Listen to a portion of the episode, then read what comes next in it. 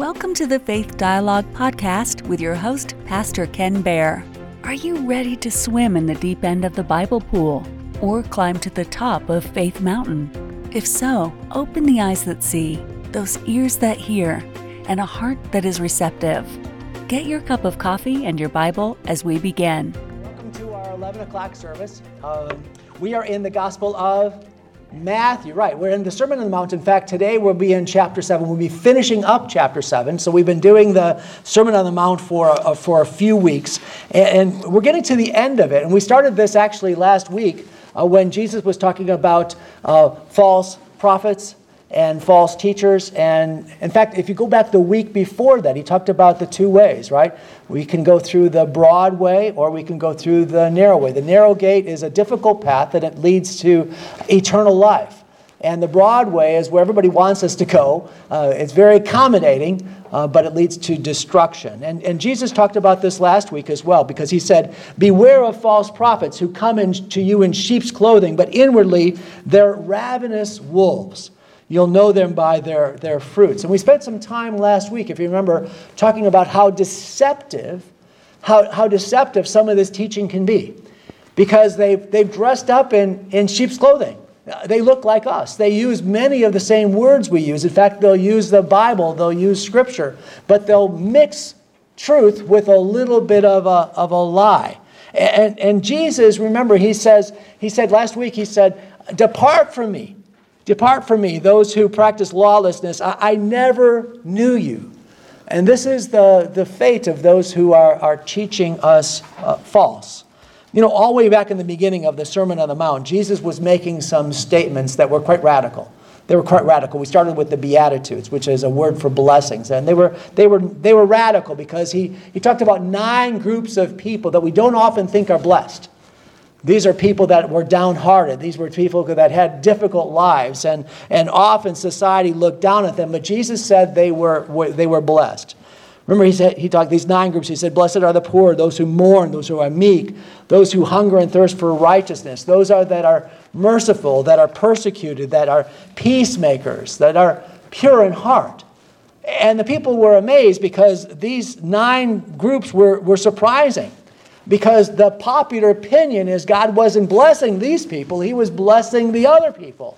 He wasn't blessing the people that were persecuted, He was blessing the people that were above the persecution or often were doing the persecuting. But Jesus turned the world upside down. You see, the words of Jesus are, are truth.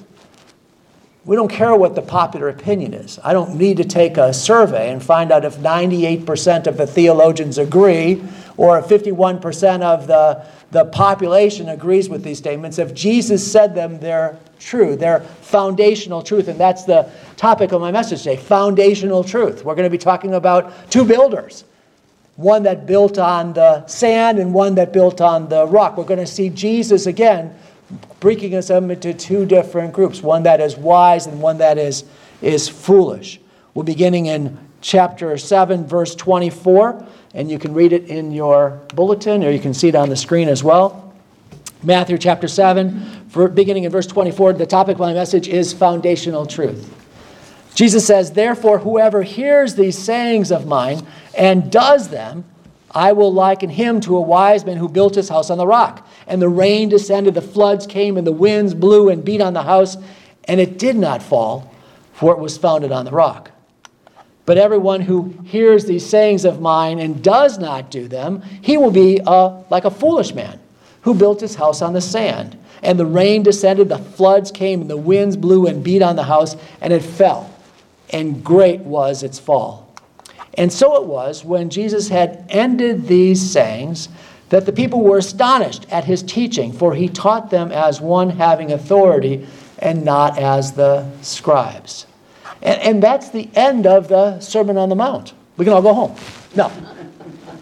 They're astonished, not because of these words, but all of the Sermon on the Mount, because Jesus spoke not as the scribes, but he spoke as one that had authority.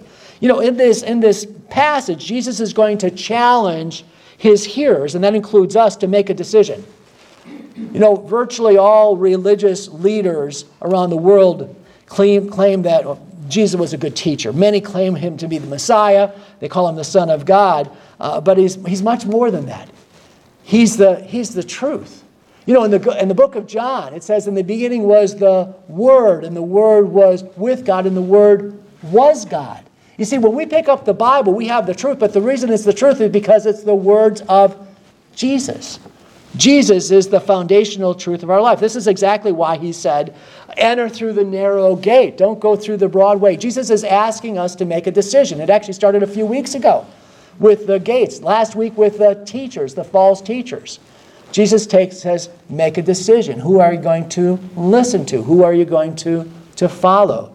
Jesus gave us options. He said there were two gates leading to two different roads.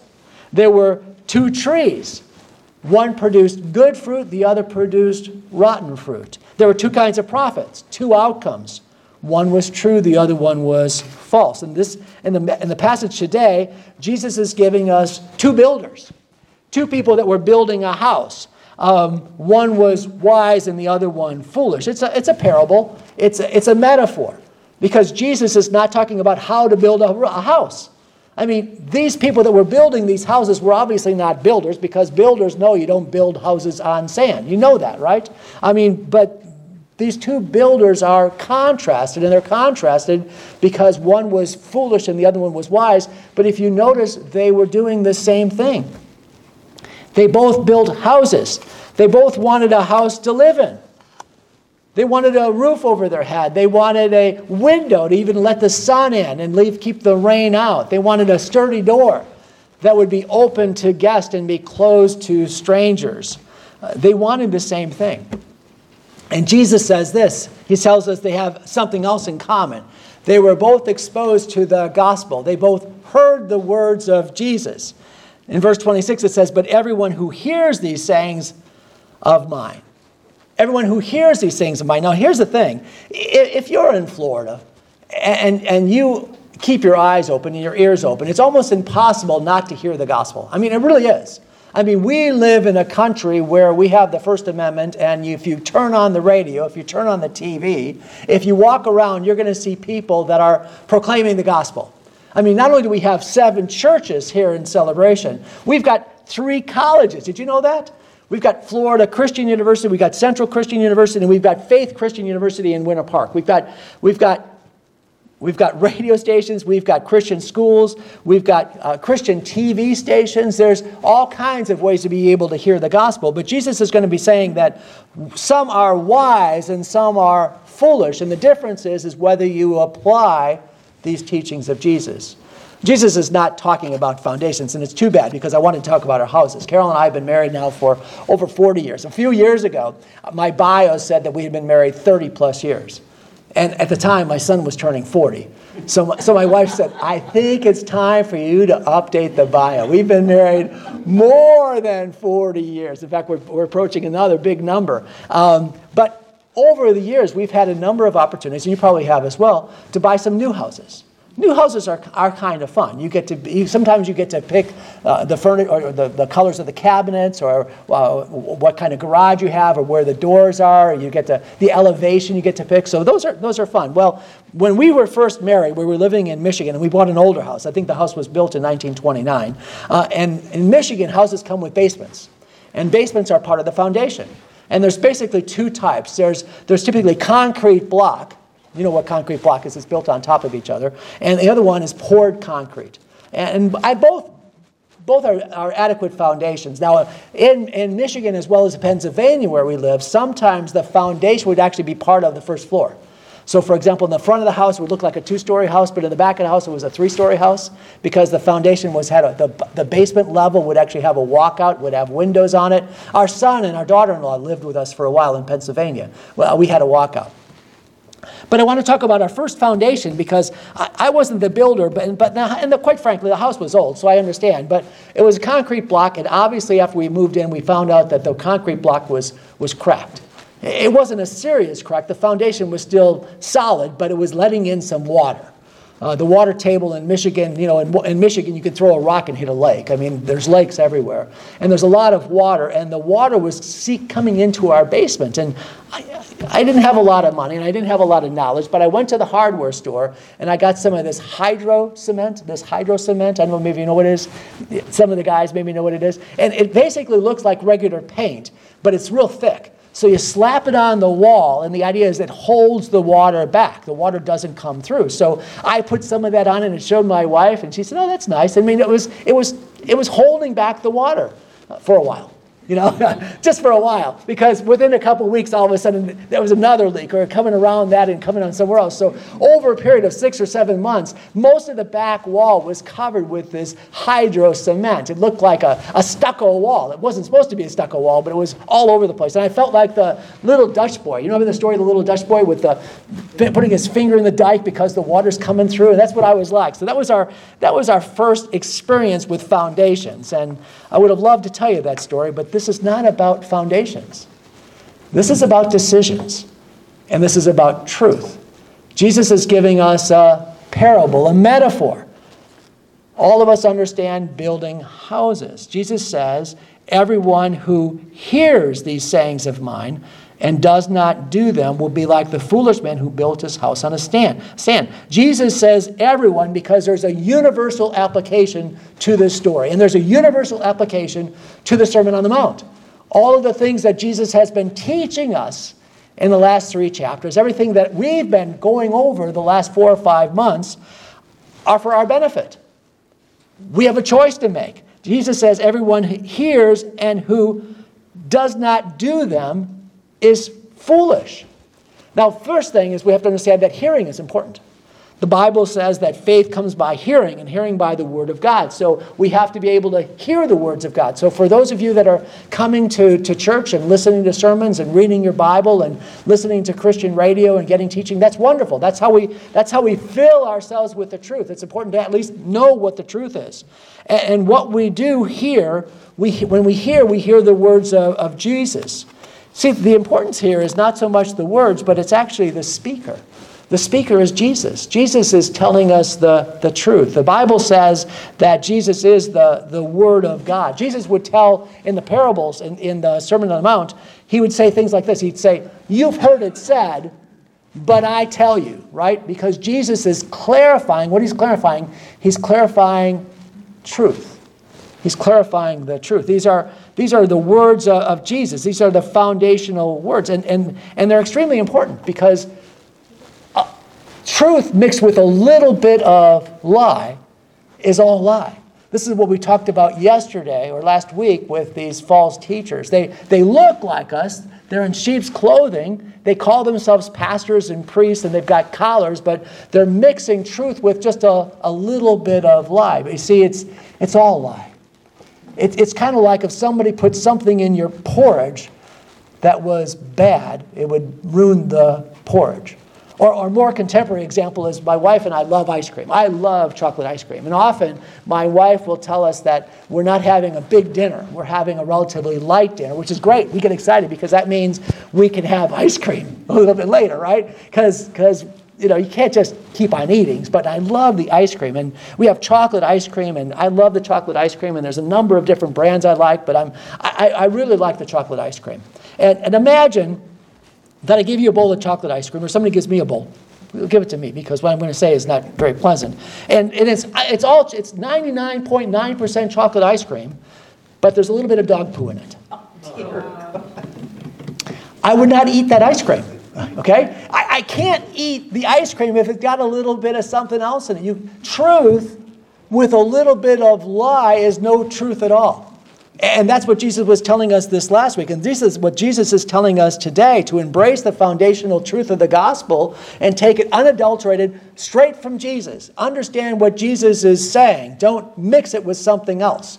Don't accommodate your sin and saying, well, the words of Jesus really doesn't matter. The truth of the gospel is not the most important or the very important, it is literally the truth. It's the truth because it's the words of Jesus. It's the very foundation of everything that we have in our life. And what Jesus is giving here with this analogy is we are building something. What are we building? It isn't so much a house, but it's our life. And throughout your life, if you look back, whether it's 50, 60, 70, or 80 years, you can realize that we have built things. We've built our families. We have built our finances. We've built our homes. We've built our retirement plans. In fact, if you're sitting here today, you're here because you built a good retirement plan. You're able to come and live comfortably here at the Windsor because you built a retirement plan. And we build truth upon truth, season upon season. We, by stage by stage, we understand what we need to do. And those that are wise build wisely. And you do that with your finances, you do that with your housing, you do that with your children, and you need to do it with the truth of God's word, step by step, stone by stone, decision by decision, minute by minute. The question is whether you're going to be wise or you're going to be foolish. Those that are wise follow the things of Jesus and they do what he tells us to do.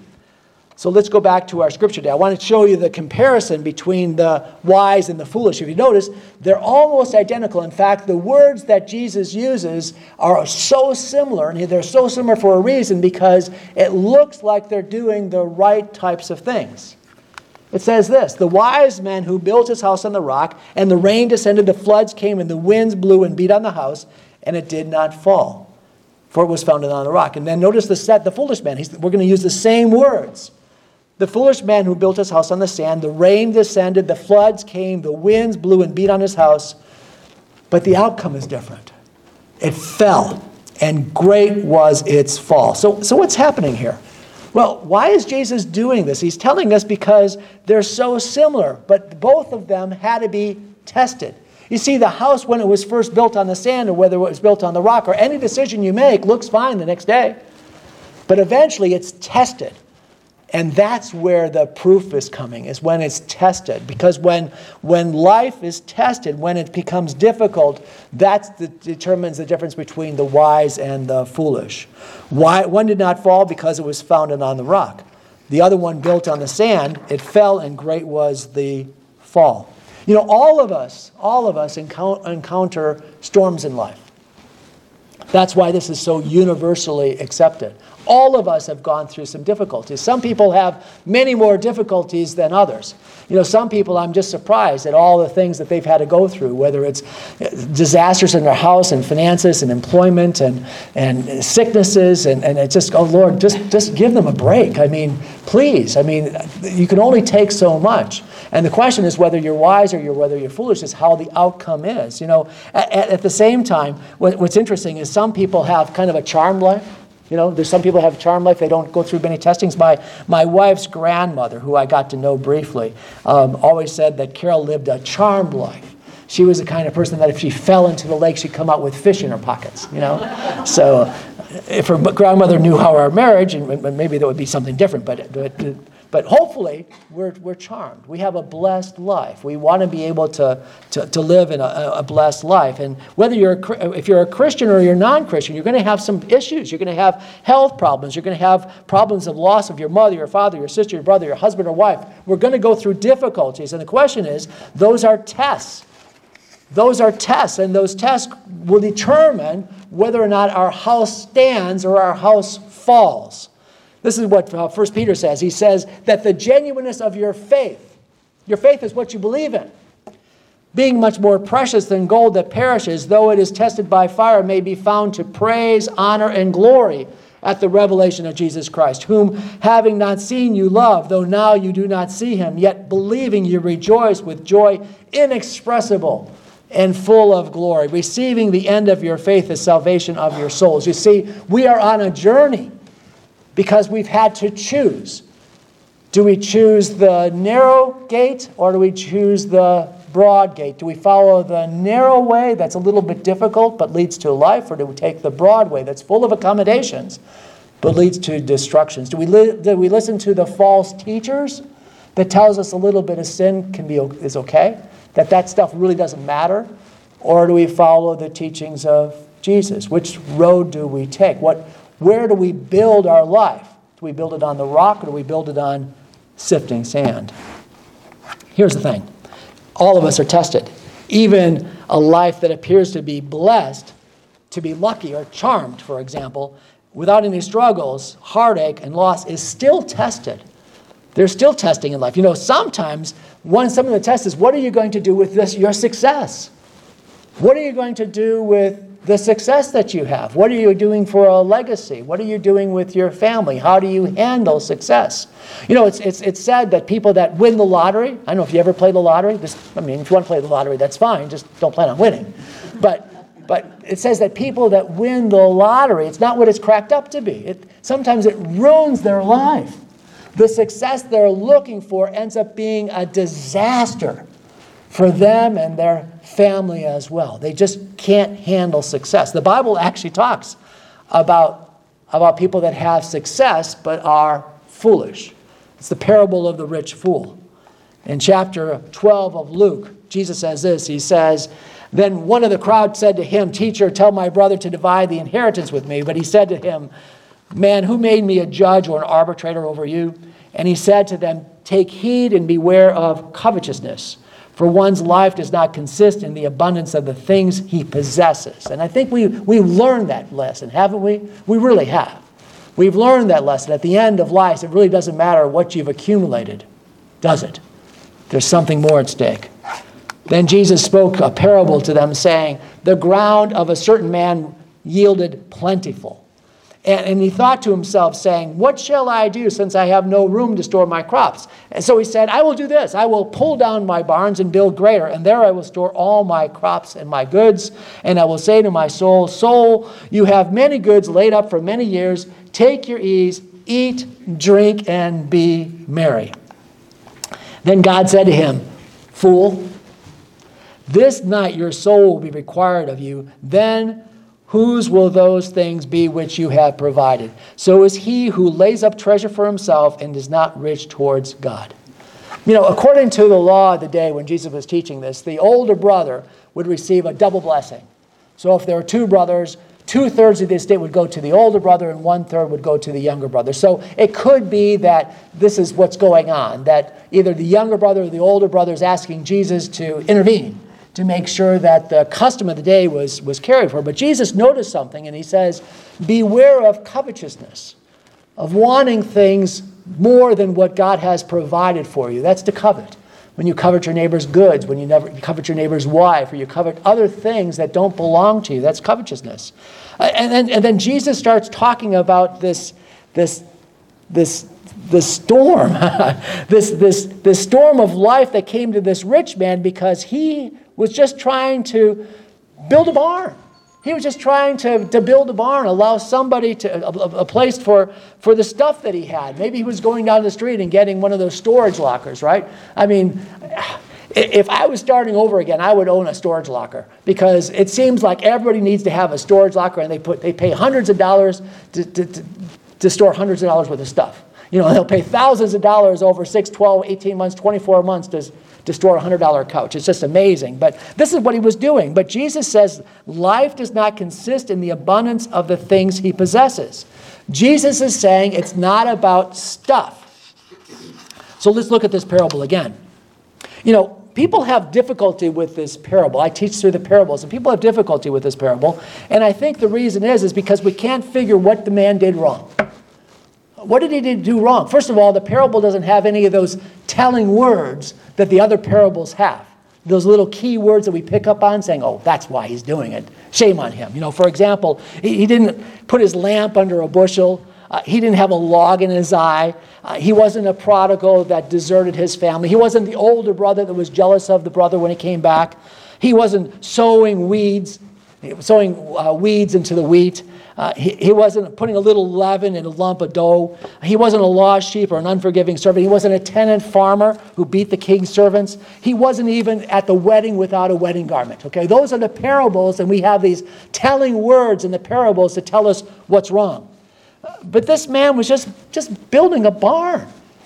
He had a bumper crop and he needed some place to put it. So, but Jesus says this He says, Fool, this night your soul will be required of you. Then Whose will those things be that you have provided? See, we have this question of what did the man do wrong? But Jesus answers that question for us. In verse 21, he says, So is he who lays up treasure for himself and is not rich towards God. What does Jesus say that a person is?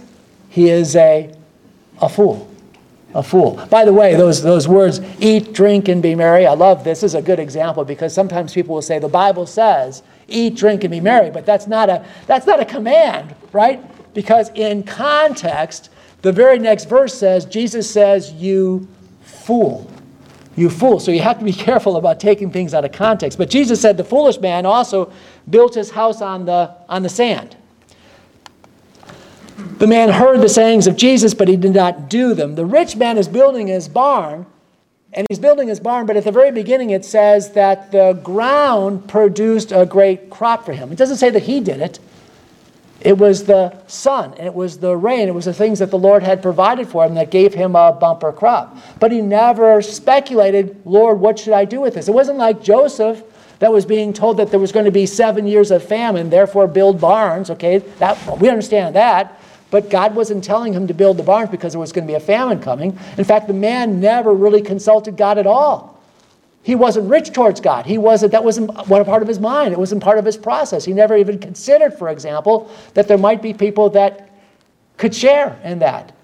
He didn't even consider, for example, that maybe there were people that could use that some of that abundance, that maybe he could bless other people. He didn't consider it at all. Maybe God had something very, very particular for him to do, but it was never part of the plan. Maybe God wanted him to build a barn, but he never even asked the Lord if that was what he was doing. He wasn't rich towards God. No consideration at all for the teachings of Jesus. He heard the teachings of Jesus, but he didn't apply them in his life. So let's finish up. Sermon on the Mount actually began back in chapter 5. If you remember, Jesus goes to a mountainside and his disciples are gathered around him, sitting at his feet, and then the crowd comes and they stand in the galley and they're all listening to him and they're, they're astonished. Jesus taught them. Scholars said that it was Jesus' first sermon and it was his best sermon. The crowds were amazed, amazed at his teaching. Look at what it says in verse 28 and 29 at the very end of the Sermon on the Mount. And so it was when Jesus had ended these sayings, and the people were astonished at his teachings for he taught them as one having authority and not as the scribes. You know, the word translated here, astonished, literally means, I love this, to be dumbstruck. You know, we still use that, that phrase. Sometimes you're dumbstruck. You don't even know what to say. Your mouth flops open, right? You just, you're amazed. We had a saying up in Pennsylvania because there were deer everywhere that it's like a deer caught in the headlights. Do you ever see that? There's so many deer, what they, they, they be coming across the, the, uh, the road and we'd be driving and, the, and your headlights would get in the deer's eyes and they would freeze. They were dumbstruck. They were awestruck. And this is what the people are saying. They were, they were awestruck at what Jesus had to say. The question is, why were they awestruck? Well, it's because, I say, because they heard foundational truth. They heard truth like they had never heard it before. Jesus is the source of all truth, He's the standard by which all other truth is measured. If Jesus said it, I, I believe it. And, and this is important as well. They were amazed at the manner of his teaching. It wasn't just the truth, but also how he taught. Have you ever gone to, to, a, to an expert trying to understand something? It could be anything from a furnace to how to fix a leaky wall or what kind of computer to buy. And they're very, very smart. But instead of trying to tell you what you need to know, they end up telling you how smart they are. And they actually confuse you because they use all these different words and they, they, they get all over the place and, and it's like I, I, I just want to know which one I should buy. You know i'm just i'm looking to you for some advice because you're supposed to know but you're confusing me rather than helping me. But jesus wasn't that way. Jesus wasn't that way at all. Jesus used parables. He used analogies he made it easy to understand he, he, put, he brought it down to our life this is actually what God did. God became a man, and he dwelt among us in order to teach us.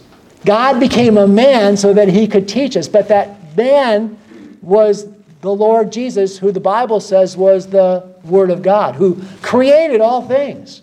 The creator of the universe became a man so that he could teach us. And this is why the people were astounded. Astonished. Not only did he teach them the truth, but he taught in a manner not like the scribes. How did the scribes teach? Well, the scribes were either always pointing to Moses and saying what Moses taught, or some dead rabbi. They're always quoting somebody else, but they're not quoting themselves. And that's not unusual. The Old Testament prophets did the same thing. The Old Testament prophets would say things like this Thus says the Lord. Jeremiah and Daniel and Ezekiel and Amos, okay, they all would say, Thus saith the Lord. They would speak on the authority of the Lord. Jesus wasn't like that. What did Jesus say? You've heard it said, but I tell you. Jesus spoke with authority. No wonder the crowds were amazed. Jesus' teaching was unique. He spoke with his own authority and he spoke a way that the people could actually understand. So, as I said, last week and this week as well, Jesus is wrapping up the Sermon on the Mount because he's telling you that you have a decision to make. You have two roads in front of you. One has a narrow gate, it's a little difficult. The other one is broad and accommodating, but one leads to eternal life and the other one leads to destruction. There are teachers out there, but beware of false teachers.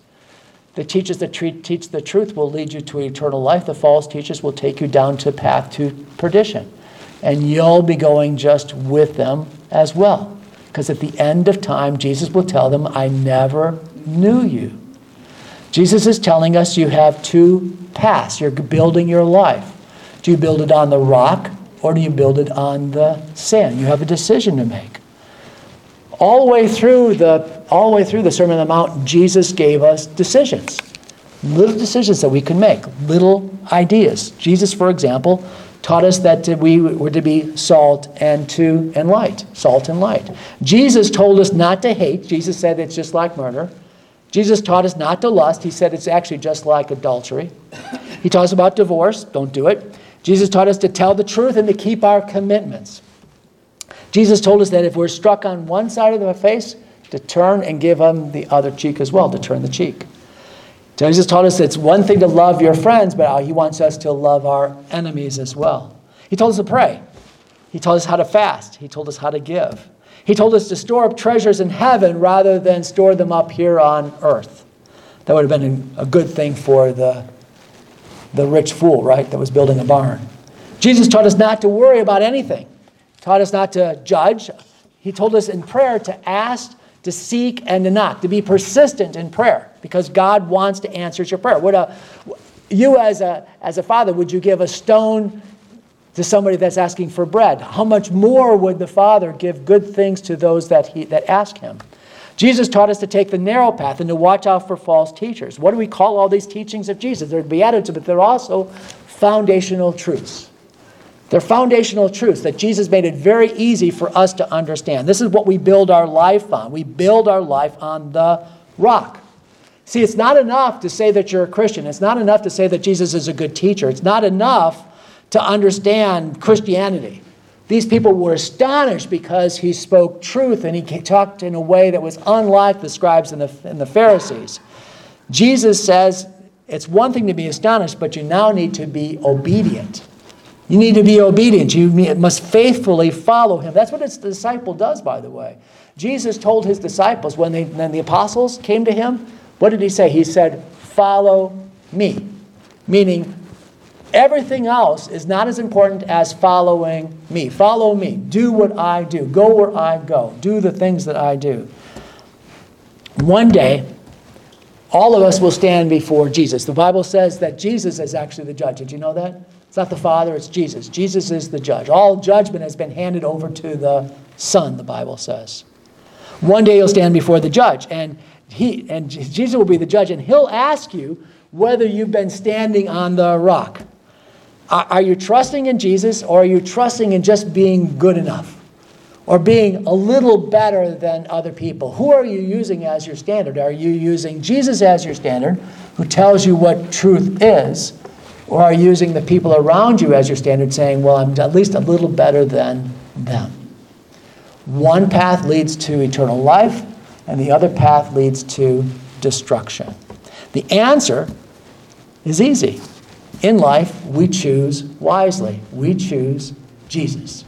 Amen? You've been listening to Faith Dialogue with Pastor Ken Baer, recorded live at Celebrate Seniors. a ministry of Faith Dialogue. You can listen to or watch all of the recordings at Faith Dialogue by going to www.faithdialogue.org.